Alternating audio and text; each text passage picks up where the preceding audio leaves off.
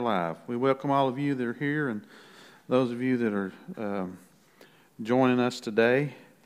And we will uh, get into the book of Exodus.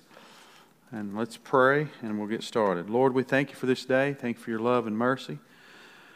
Thank you for your long suffering, your kindness, your gentleness. Thank you for your word, and we thank you for all you do in our lives. We thank you for your sacrifice, Jesus. We ask you to be with us during this moment. Let us grow and learn of you. In Jesus' name, amen. Verse 18 of chapter 22 says, You shall not permit a sorceress to live. It'd be somebody who's a soothsayer or um, a fortune teller, somebody who's involved in witchcraft. Uh, we have, uh, you know, we have a city here in America that's noted for that. It's it's widespread. I heard about a church just recently that uses tarot cards and stuff. Um, they call themselves Christian. Um, they talk about spirits in the plural form. That's dangerous stuff. But New Orleans is a big witchcraft city. Uh, we make light of that in our country, and uh, Mardi Gras is probably world known, I'm sure. But uh, Christians don't have any business being down there in Mardi Gras. Uh, the Lord directly gave you a word to go down there and do something, but it's just debauchery.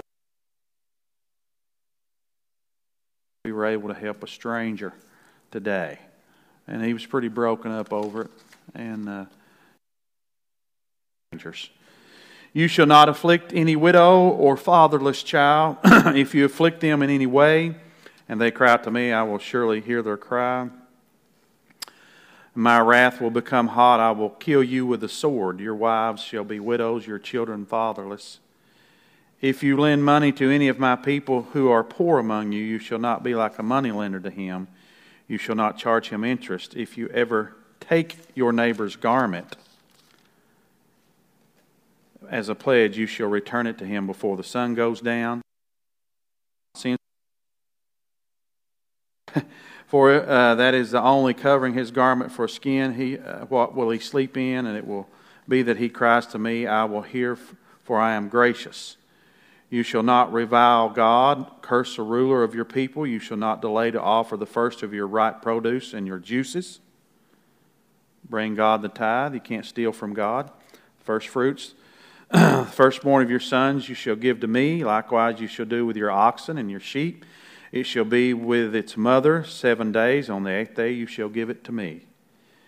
Uh, and you shall be holy men to me. You shall not eat meat torn by beast in the field you shall throw it to the dogs. So they weren't to be scavengers. uh, what they call that in Kentucky, roadkill. You're not allowed to eat roadkill. uh, so this is practical information that we all should live by. Thank, thankfully, the penalty is not the same under the new covenant. Uh, but these are still ways that we should practice and teach. You know, if you uh, look at what God's asking them to do, and He's going to continue to talk, use, give us several things. You know, we shouldn't be sacrificing. Uh, we shouldn't have anything to do with witchcraft. I think the New Testament says we shouldn't even look into it. We shouldn't even be curious about it. Don't even touch it. We shouldn't have dealings with witchcraft, sorcery, whatsoever. So the New Testament continues to bear that out. The New Testament also says we shouldn't eat the blood, right? Things strangled. So some of this carried over in the New Testament, even though the penalty's not immediate death like some of these call for here. But uh, somebody who lies with an animal, that's stuff that goes on in the world today. It's insane. That's insanity. That's demonic child trafficking is demonic. And you probably won't want to hear this, but it, it's, it's, this is true. Uh, they've been saying child trafficking is going to overtake the drug trafficking, and it, some say it already has, and here's why.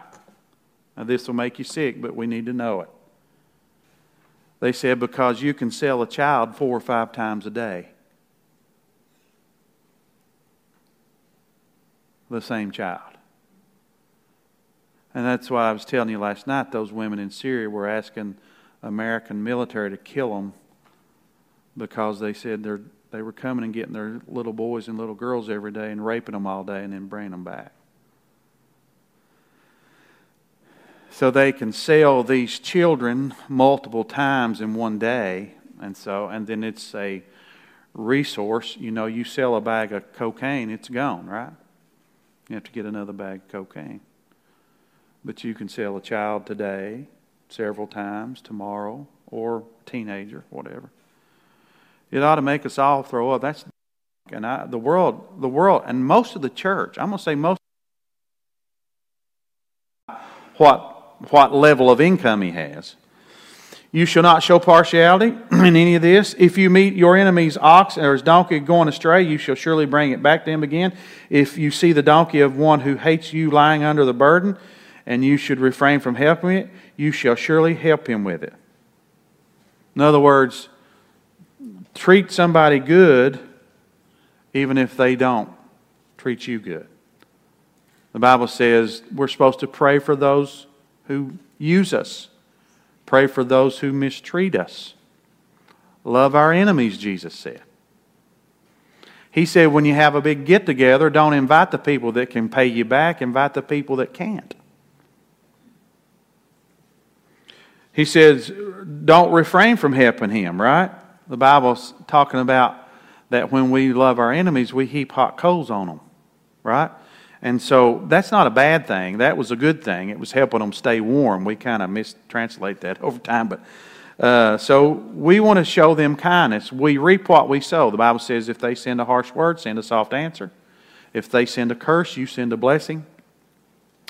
You shall not pervert the judgment of the poor in his dispute. Keep yourself far from the false matter. Do not kill the innocent and righteous. Nobody's more innocent and righteous than these children. If they happen to make it out of the womb, which is a difficult task anywhere, and, and abortion's all over the world, it's not just America. Uh, if, if a child does is fortunate enough to make it out of the womb, then this foster care is an epidemic. Especially if you add into the fact of how many grandparents are raising their grandchildren. It's just sad how much. Uh, I was reading a, a book by an author who talked about how those first four years, those first formative years, when a child is when a child is given to a home, born in, they're secure. They're supposed to be secure years and nurturing years, and so many of our children don't get any of that, and it's just sad. Uh, it's does anybody recognize how the enemy is after our offspring? He wants to destroy them. From the womb to child trafficking to drugs, whatever. You know, he's out to destroy our children. You shall not oppress a stranger, for you, you had the heart of a stranger because you were strangers in the land of Egypt. Six years you shall sow your land and gather in its produce. but the, the best place you can sow anything, money or time, is in the kingdom.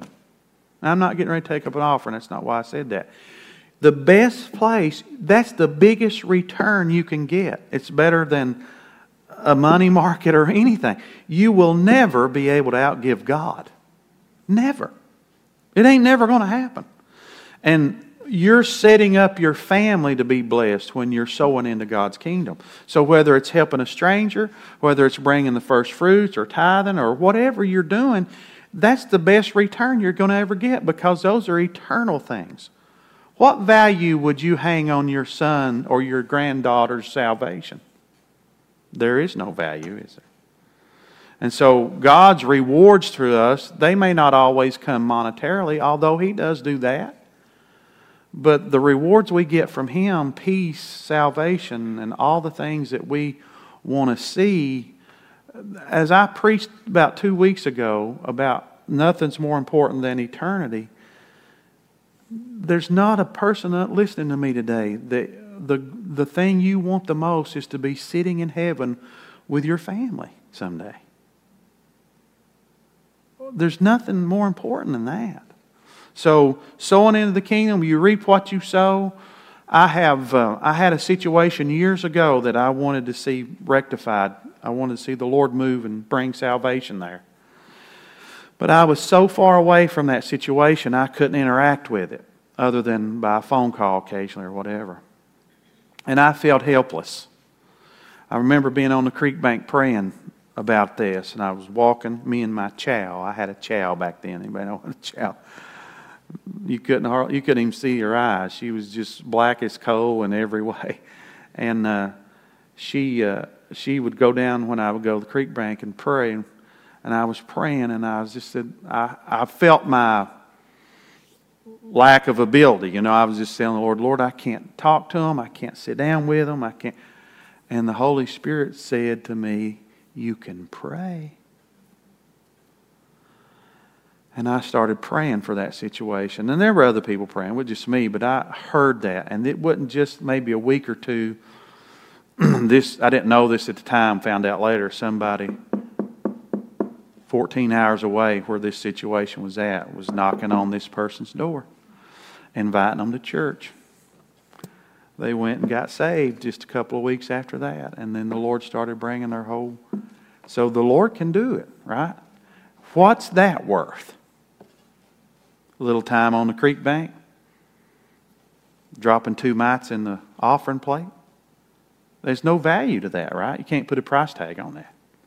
So, God is a, in Hebrews 11 and 6, it says, God is a rewarder of those who diligently seek Him. And that word rewarder is an accounting term in the Greek. It means payer of wages or giver of wages. Now, it doesn't just mean God gives you money, He does do that uh, when we need it. Uh, but He means He rewards, right? He, he, you won't ever outgive God. And so He says, uh, Six years you shall sow your land and gather in produce, but the seventh year you shall let it rest and fallow that the uh, and lie fallow, that the poor of your people may eat, and what they leave the beasts of the field may eat. In like manner you shall do with your vineyard and your olive grove.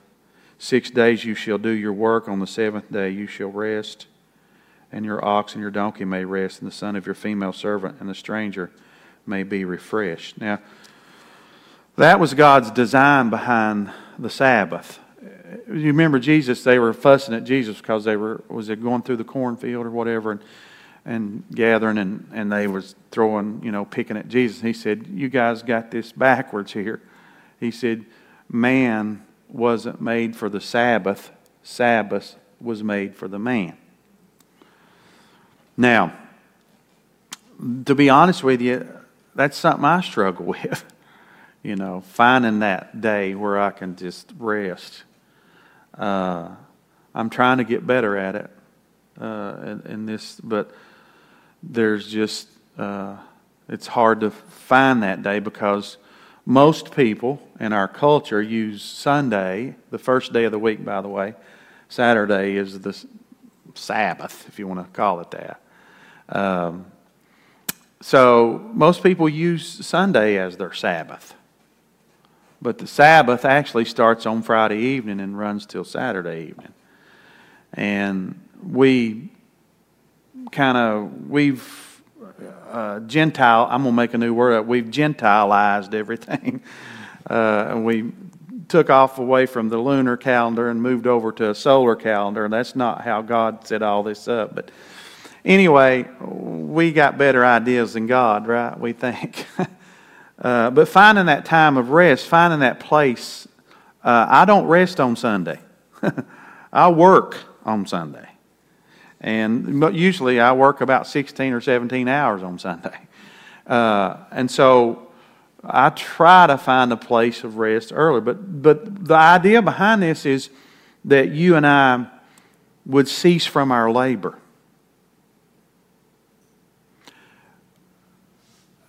I venture to say, with a rare exception, and I think this would probably be true, um, that Chick fil A is probably the most prosperous fast food restaurant in this country, maybe the world, and they don't open on Sunday. They give their employees a time, a day of rest. They have biblical principles. You know, he, they, they offer marriage counseling to their employees. They do a lot of good stuff for their employees. If you read about that franchise, and of course he got hammered because he didn't. He didn't. Uh, Cathy is that his name or whoever owns that? It, that they asked him his view on marriage. He didn't come out and make a big statement to draw attention to himself. They somebody asked him. He said he had the biblical view. Well, they tried to destroy him over him having his own position. That's how they are out there, whoever they is.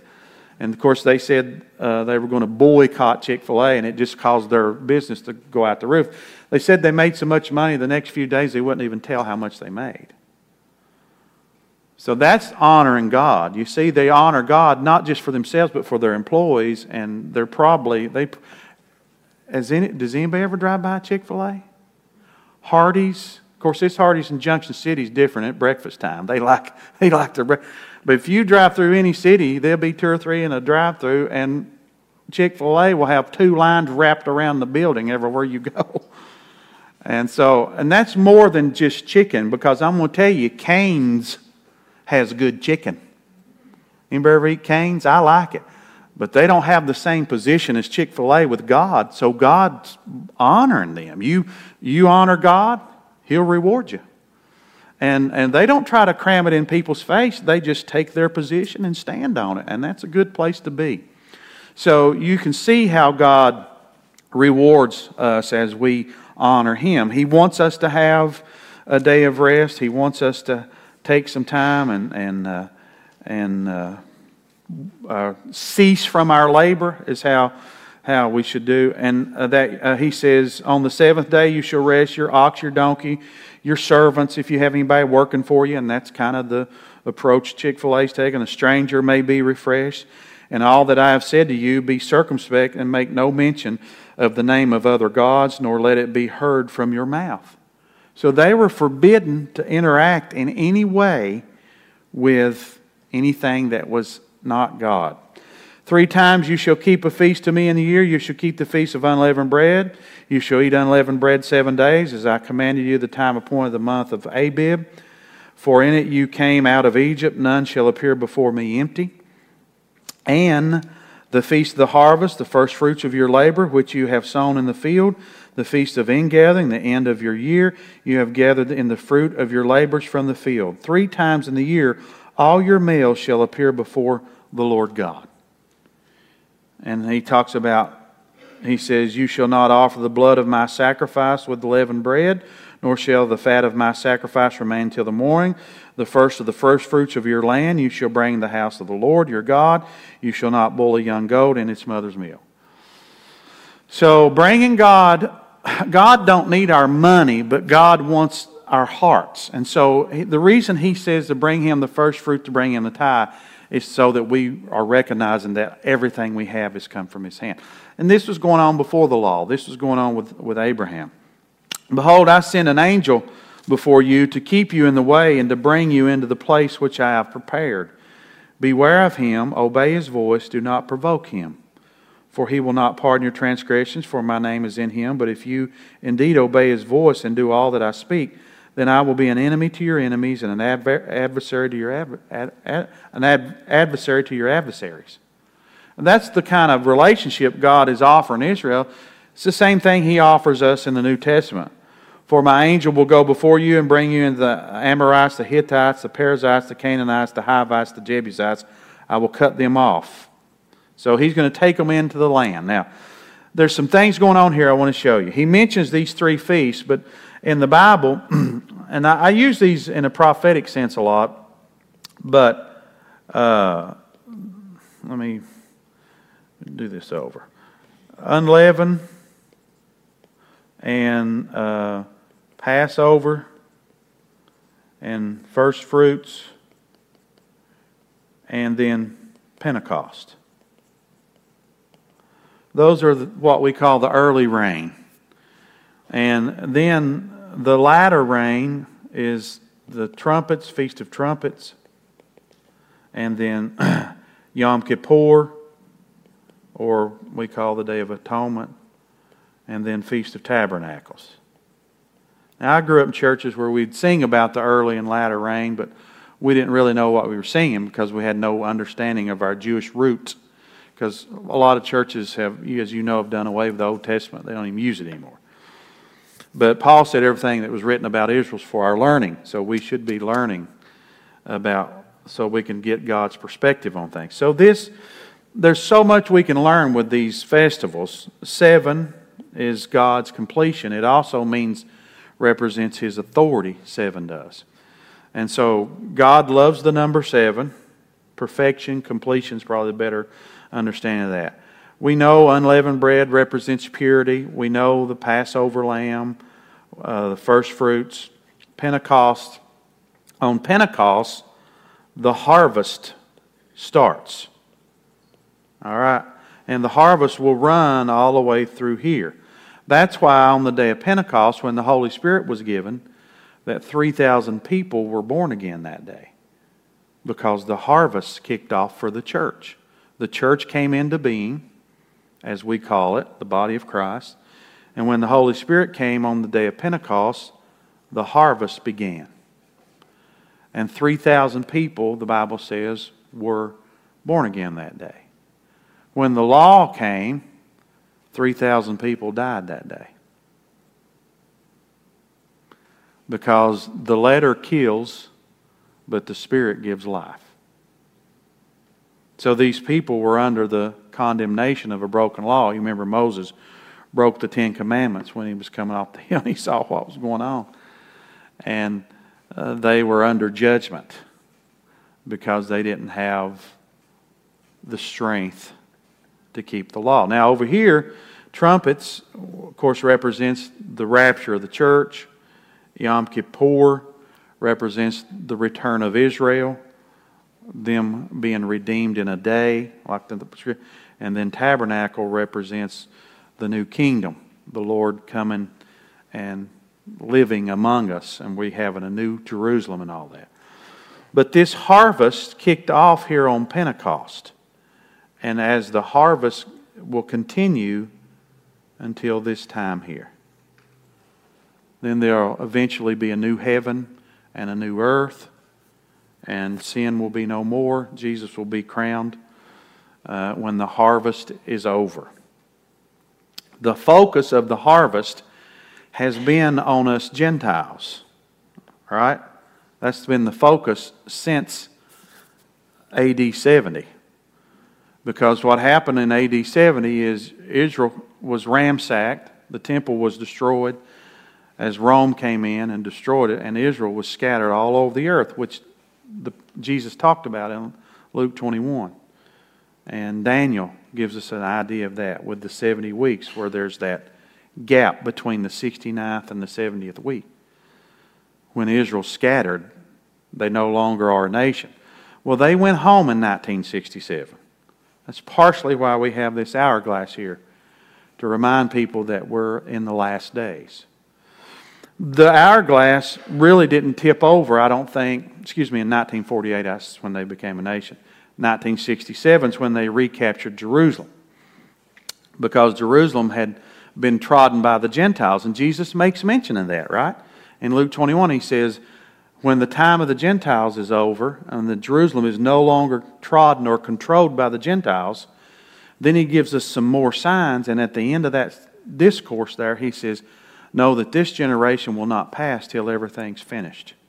What generation? The generation that saw Jerusalem go back under the control of Israel and started seeing these additional signs. That's us. Now, I knew this before I ever went into ministry, and my mother, I think, knew it for some prophetic things. That I, I've always known that I was an end time preacher. I don't just preach end time things, but I knew, and I've spent a lot of time learning things about the end time because I know that's the season. I am that generation. I was born in 1966. I am this generation that come to life when Jerusalem went back to Israel. We're that terminal generation. We don't know the day nor the hour, but we know the season. And we have the signs. All the signs are here for the church to be gathered and taken out. The dead in Christ will rise first, right? The Old Testament saints have already been resurrected. Remember? They got resurrected at, when Jesus come out of the ground. According to Matthew, said the graves of the saints opened up and they walked around town too. Wouldn't that have been a nice day to be around? But the dead in Christ will rise first. Then those of us who are alive and remain will be called up together them. And we're going to join those who've died before us. We're going to join all the Old Testament saints who put their faith in God and was looking for the Messiah, though they didn't see him in the natural. We're in, kind of in the same boat. We've not seen Jesus in the natural either, yet we believe. Right? There's just a span of 33 years there where people actually saw Jesus in the flesh those before and those after, like us, we we are exercising our faith because we know God is true, His Word is true. So we're, we're living in the last days. We're, we're here. So how do, we, how do we live? How do we live knowing that we are that terminal generation? I believe, everybody says what the preacher believes. I believe that there's a good chance if we live normal lives, we could all be alive when the Lord comes back. That's how close I believe we are. We're that close. Uh, I said some stuff in a small group yesterday that I'm probably not going to say here because it goes around the, around the world. I don't want people to just take, but there are some things I've studied and seen that I believe we're really close. So I tell people all the time if, now there's a possibility that we will already be gone because Israel has so much zeal and money to build their new temple they could build that thing probably in a couple of years with all the technology we have today and supernatural help. God's on will be on their side, of course. So they could have that that temple up and running by. It just has to be running by the middle of the tribulation when the Antichrist goes in. So there's a possibility you and I could be leaving here raptured before that even starts, right? Because they could get it built and have it up and running when it needs to be running. But there's also a possibility that we could see the beginnings of that, you know, and then the Lord take us on out. We could see the preparation and maybe the temple being built or, or built. But what I tell people, if you see that temple going up, you better get your bags packed. because we're not long for this place. And we're not long for this place anyway, but that is something that would really put the, put the move on us. And, and it is so wicked we, we don't know the half. We hear bits and pieces. You may watch a, read an article, read a report about child trafficking, and I, I don't even like to read that stuff. Anymore. It's just, but we just know a drop in the bucket of what God sees, and I just, whew, how much longer He's going to put this off? I don't, I can't see it much longer. There's so much evil and wickedness in this world, uh, so we need to be, we need to be ready. So these festivals show us pictures of Jesus. He is unleavened bread, He is the Passover, He is the first fruits of the, of the resurrection to eternal life. People were raised from the dead before and after Him, but He was the first one raised to eternity. Then the Bible's clear to say that the saints came out of the grave after He came out, right? Oh, then on Pentecost, Jesus gave us the, uh, we were adopted by Him to the Holy Spirit, a feast of trumpets. Jesus is going to fulfill, He's going to bring a bride to His side. Yom Kippur, they're going to redeem Israel, they're going to bring them back. And then finally, he's going to, we're going to live and rule and reign with Him in tabernacle. So Jesus has fulfilled these first four feasts with His life. He's going to fulfill the next three. He's already fulfilled the early rain. Now He's going to fulfill the latter rain. So, just a lot in here. And he talks about this angel that's going before him. And he says, I'm going to uh, bring you uh, into the Amorites, the Hittites, the Perizzites, the Canaanites, the Hivites, the Jebusites, and the Pathetikites. And I threw that one in there. I will cut them off. You shall not bow to their gods nor serve them, do according to their works, but you shall utterly overthrow them, completely break down their sacred pillars. So, what's God saying to us? I didn't bring it out with me, but all those names mean something to us. They mean self seeking, uh, different. These, these tribal names have, have something they, and I do a whole preaching and teaching on that about how God, but that, what that represents, these, these things need to be overthrown in our own life. You need to turn your back on something or cut something off from your life so that you can't have that going on in your life, so it won't be a snare to you. He says, I will cut them off. You shall not bow to their gods nor serve them, do according to their works. You utterly overthrow them, completely break down their sacred pillars. So you shall serve the Lord God. He will bless your bread, your water, and I will take sickness away from the midst of you, and no one shall suffer miscarriage or be barren in your land. I will fill the number of your days.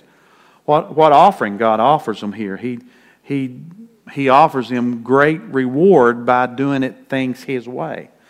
Now, if you'll go back to the Old Testament, you're going to find a lot of kings. Israel was pretty uh, bad about doing what people do today. They were pretty bad about going back into where they came from, slipping back to the same old things they did, whether it was immorality or discouragement, defeat, whatever. And so God would raise up a judge or a king who would have a heart after God and he would clean stuff up and try to move Israel forward, and then they would go for a few years and then revert back and start doing things against God again. Uh, that's human nature to some degree. But when he raised up Josiah, what Josiah did was different than what all the other kings had done. Josiah, the Bible says, he didn't just clean up what he could see. A lot of kings would just clean up Jerusalem and what they could see. But the Bible says Josiah went to the throne and was eight years old. And then at 18, he had the Word of God brought to him. He heard the Word of God and he responded to it. And he cleaned up Jerusalem. He cleaned and he went out on all the high places. When you read the word high places in the Old Testament, he's referring to, usually to where they worshiped false gods. And they would set up these idols and they would offer sacrifices. So Josiah went out on the mountainsides and tore down all the idols, killed all those priests. The Bible says he pulverized their bones. He destroyed them, burned them, pulverized them. He cleaned up everything. That's why the Bible says there was not a king like him before him or after him. Now, why God sent him to the throne at eight years old, I believe he sent him there to preserve him so he wouldn't get corrupt. He got a hold of him early, trained him, and by the time he was 18, he was ready to be all in for God. Sold out, just like Daniel was. He was a teenager. Joseph was a teenager. We don't, our teenagers don't have to be goofy. They can serve God. What Paul tell Timothy, don't let anybody despise your youth. In other words, don't think it's useless to serve God when you're young.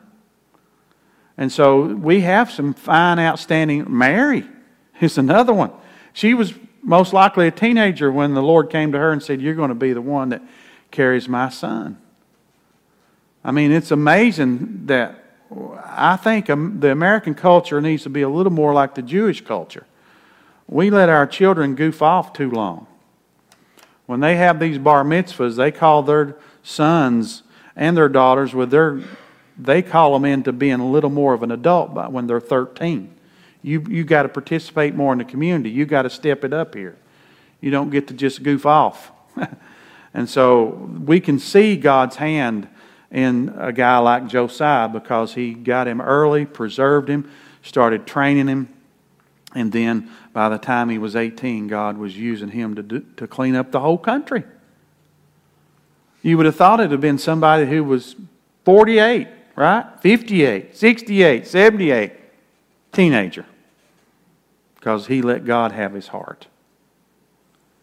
God can work through a donkey, right? God can work through a big fish. He can work through an 18 year old. It's rare, but he can do it if they'll give their heart to him. And he says, I will send my fear before you. He said, I'll fulfill the number of your days. In other words, you'll live out your life. He said, I will send my fear before you. I will cause confusion among uh, the people to whom you come. I will make your enemies turn their backs to you. I will send horns before you. He shall drive out the Hivite, the Canaanite, the Hittite from before you. God, you know, God controls nature. He, he can, now, God gives leeway, obviously, but nothing's outside of God's jurisdiction. So uh, I don't know how much leeway the devil has. Obviously, we're studying the book of Job on Wednesday, so when he went after Job, he had to get the okay from God, he had to get permission. Uh, and God set boundaries up, said, You can't go any further than this, you can't take his life. So he went at him one time, and he come back, and the devil, you know, the devil came back and said, Ah, skin for skin. He said, Let me at him personally. And the Lord said, Okay, I'll let you go after his life, but you can't kill him. So God just kept setting. So that's comforting to me to know that God, nothing's out of his jurisdiction. So the devil has to get permission to do certain things. I don't know how much leeway he has, and I don't know how much leeway uh, nature has uh, in God, but it's still all under God's jurisdiction. He, he has it all captured. So if God says, You hornets, drive this people out, you think about it. What if God said, I want to clear out Danville with hornets? We couldn't do nothing about it. Do you realize if God said, I want to clean, clean out Danville, and I'm going to send horn. We could, you couldn't shoot them. You wouldn't have enough spray. You'd have to run. God could drive out the whole city with just hornets. He wouldn't need a bullet. He wouldn't need anything. He could just send hornets to one city and, and wipe it out. You think about it. Think about swarms of hornets, what could you do? You couldn't go over here in this pond and stay under forever. You'd have to come up for air sooner or later. You'd have to keep moving. If you had hornets after you, you'd have to keep moving.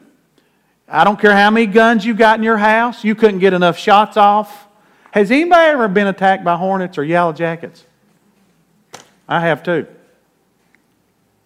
They're everywhere. I mean, I got attacked by yellow jackets one day. I had to, I was on the run and my shirt, I had to pull my shirt off and just throw it and keep moving because my shirt was consumed with yellow jackets.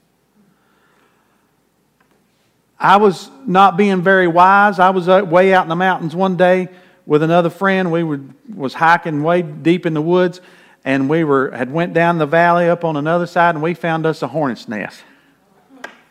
And we thought we was going to have fun. They had all the fun. We threw rocks at that hornet's nest, and here they come. We took off, and we got stung a few times and was going up the hill. Uh, I'm not a hill, a mountain. We were running up the mountain, right? Whatever you call a mountain around here, add about four times to it. That's what I'm talking about. A mount. We went up the mountain, down the next ridge, up again. They were still following us. Just one nest. So if God said, hey, call all the hornets in Kentucky and send them to Junction City, Junction City will be emptied out. Danville would be empty out. You understand that? We, we get so impressed with all the technology we come up with guns, phones, uh, whatever. And God could send his hornets in here today, and none of us would be left. I like a God like that. yeah, he might, maybe, maybe he should. We're, but they might come here then. We don't. so he, he says they're gonna, he's going to drive them out. I will not drive them out from before you in one year, lest the land become desolate and the beasts of the field become too numerous for you. I want you to hear this. I'm going to close here, but I'm going to give you some instruction here. Little by little, I will drive them out from before you, and you uh, until you've increased and you inherit the land, and I will set your bounds from the Red Sea to the sea. Philistia. Now, if you want to know, Israel don't have all the land God originally gave them. I mean, they they're squeezed. Where Israel's at, it's not much bigger than Maryland. But God gave them a vast land. He said, I'm going to give you, set your bounds from the Red Sea to the sea, Philistia, from the desert to the river, for I will deliver the inhabitants of the land into your hand, and you shall drive them out before you. You shall make no covenant with them nor with their gods. They shall not dwell in your land, lest you make you, make you sin against me. For if you serve their gods, it will surely be a snare to you. Now think about your own life for a minute. God said, I'm not going to drive these guys out all at once, little by little. That's how God works in our life. You're, you're on a journey. I wish somebody told me this 30 years ago. I grew up in circles where disciple where you thought you get saved today and you're perfect tomorrow. That ain't how this works. And if you think you're perfect, you're already deceived. uh, down at the well, there's a lawyer there in town we're trying to get to come to church, and he come by to see what we was doing. And uh, he knows about the Lord and stuff. He's just not been walked. And I said, I, I was just playing with him. I said, Is this wrong with you? And he said, No. I said, Was this wrong with you? And he said, No, I'm good. He said, I, I said, Well, if there ain't nothing wrong with you, we don't want you in this church. Something needs to be wrong with you for you to come in here. There's something wrong with all of us. Uh, and he giggled. He said, Oh, trust me, I got some stuff wrong. He said, Just wasn't stuff you mentioned. So, little by little, God takes us. Discipleship is not a destination, it's a journey. And I wish somebody told me that 30 years ago. I learned that probably 20 years ago, 15, to the extent that I see it now.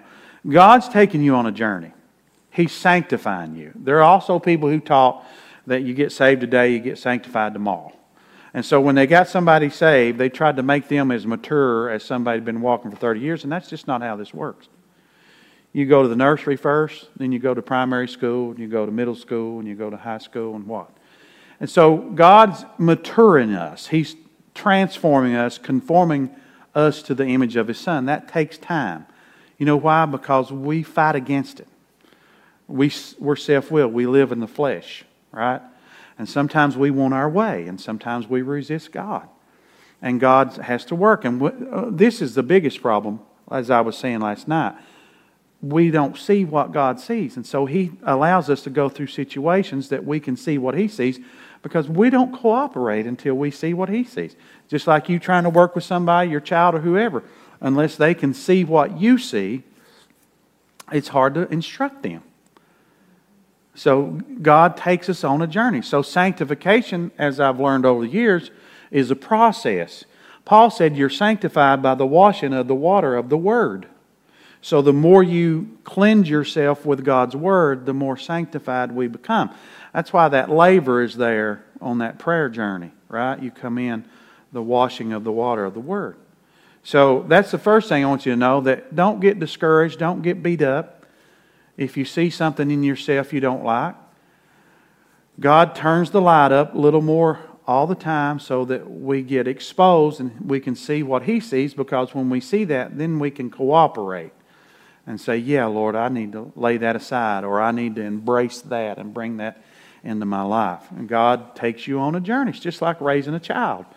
We're children. I did not hand my sons a shotgun when they were two years old. I waited till they were three and a half. No, I didn't. I didn't give them a shotgun at two years old. Right? You don't do that. Right? You don't hand them the keys to the lawnmower when they're four. Right? You train them. They mature they get more capable. Same thing with our daughter. I don't know if I've ever give her the keys to the lawnmower, but but uh, still might not give her. you know, just kidding. So that's the process you're on, right? But the second thing he says here, don't make a covenant with them nor with their gods. They shall not dwell in your land, lest they make you sin against me. For if you serve their gods, it will surely be a snare to you. Jonathan Cahn wrote a book, a recent book about the Gods. What did you call? Return of the Gods. Return of the Gods. And he's good about identifying these spiritual forces that work behind stuff like sexual immorality and things like that.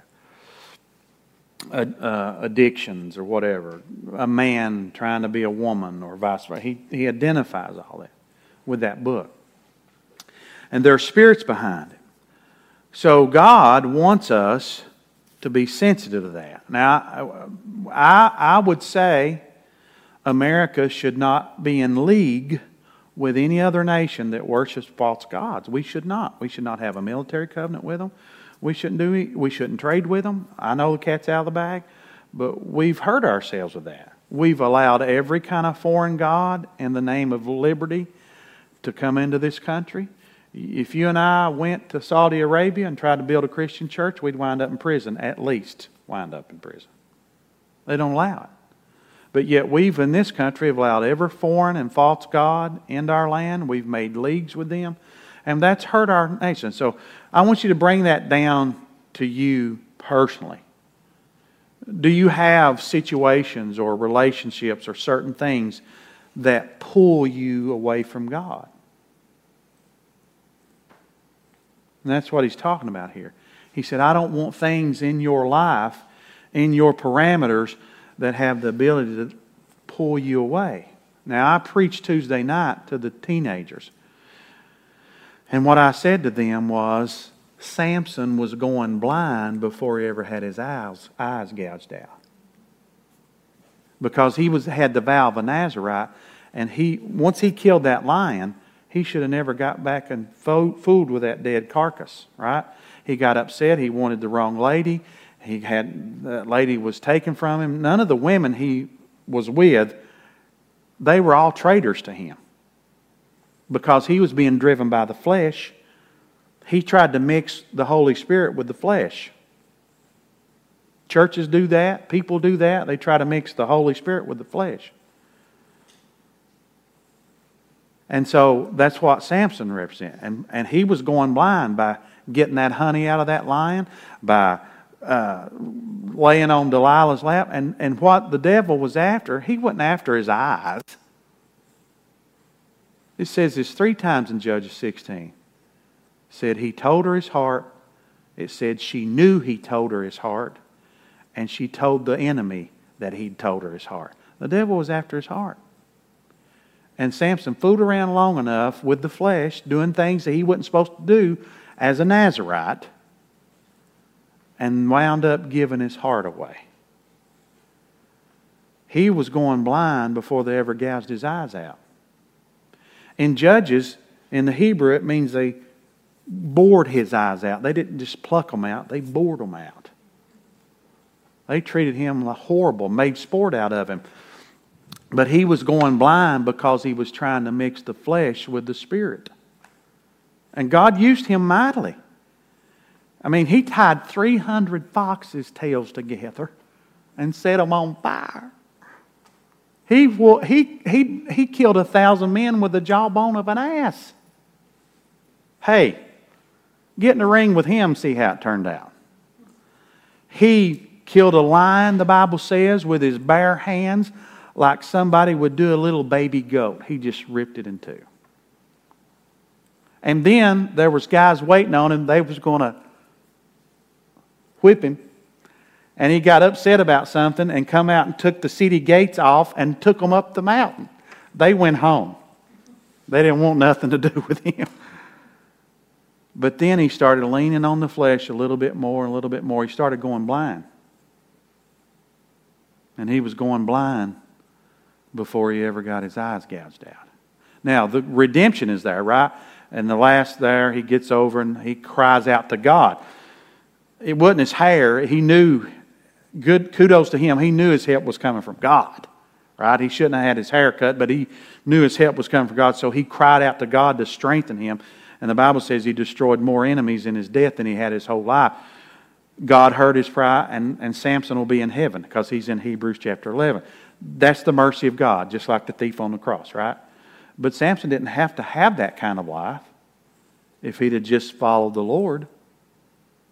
Solomon said, I looked by a man's vineyard and it was all grown over, and I learned from what I saw. Wouldn't that be good if most of us could do that? If our children and grandchildren could just learn from what they see, they don't have to touch it and feel it and get involved with it. I want you to think about this contrast as I close today. Samson had the Spirit of the Lord, and the, the most frightening verse in the Bible is found in Judges 16. I think there's no more, nothing in Revelation, nothing in the prophets, nothing about the end of time. That verse in Judges 16 says, The Spirit of the Lord left him, and he knew it not. And there he is, going to have his eyes gouged out. He had all the presence of God working in his life, and he went blind. And over in the New Testament, there's a guy on the side of the road who is blind, and he's the only one that can really see. Everybody else was saying, oh, he's a good teacher, he's a rabbi. And Bartimaeus stood up and said, He's the son of David. And when he used that title, he was saying, That's the Messiah. Threw his cloak off because they wore cloaks as to let everybody know they were blind, right? Blind man can't see you. So when you're coming in town with your horse and buggy or whatever, you need to watch out for him. So they wore certain cloaks to let you know they were blind. And here he goes, he throws off his cloak because he was seeing before he ever saw. Just like Moses. The Bible says Moses endured because he could see him who was invisible. You live by faith. Don't you ever forget it. You don't live by sight. You don't live by how good you feel today or how bad you feel today. You live by faith in Jesus Christ. That's how we live. It is impossible to please God any other way. I don't care how spiritual you think you are or how many people you fed in the soup line. That does not please God. What pleases God, and those things we should do, what pleases God is people who believe in Him and trust Him and hang their life on everything He says. And that's who I want to be. And that's who Moses became. And that's what Samson lost and got at the very end of his life. Thank God for mercy and long suffering. Amen. I, I look forward to talking to Samson someday. But he, aren't you glad God gives us all these examples? Because somewhere along the way, you're going to find yourself in one of these situations, like Job, like Samson, like Moses, like the Israelites. That's why the Old Testament is so important. That's why I've been on a crusade for 35 years to return the Old Testament back to the New Testament church and say, quit leaving it out of your study. Understand that when Jesus talked about it's lo, it's written in me, the volume of the book, he's talking about the Old Testament. Everything's about Jesus. Father, we thank you for this time. We thank you for your love and mercy. Thank you for your grace. Thank you for all you do in our lives. Forgive us, Lord, where we do our own thing and don't follow you wherever that's at, even if it's when we're alone or when it's with other people. Help us to be people of faith. The world don't need to see a superstar. They've already seen that in you, Lord. They just need to see common men and women being faithful and walking out their Christian faith. We thank you, Lord, for your word. May it instruct us, may it challenge us, may it correct us, and may it encourage us. In Jesus'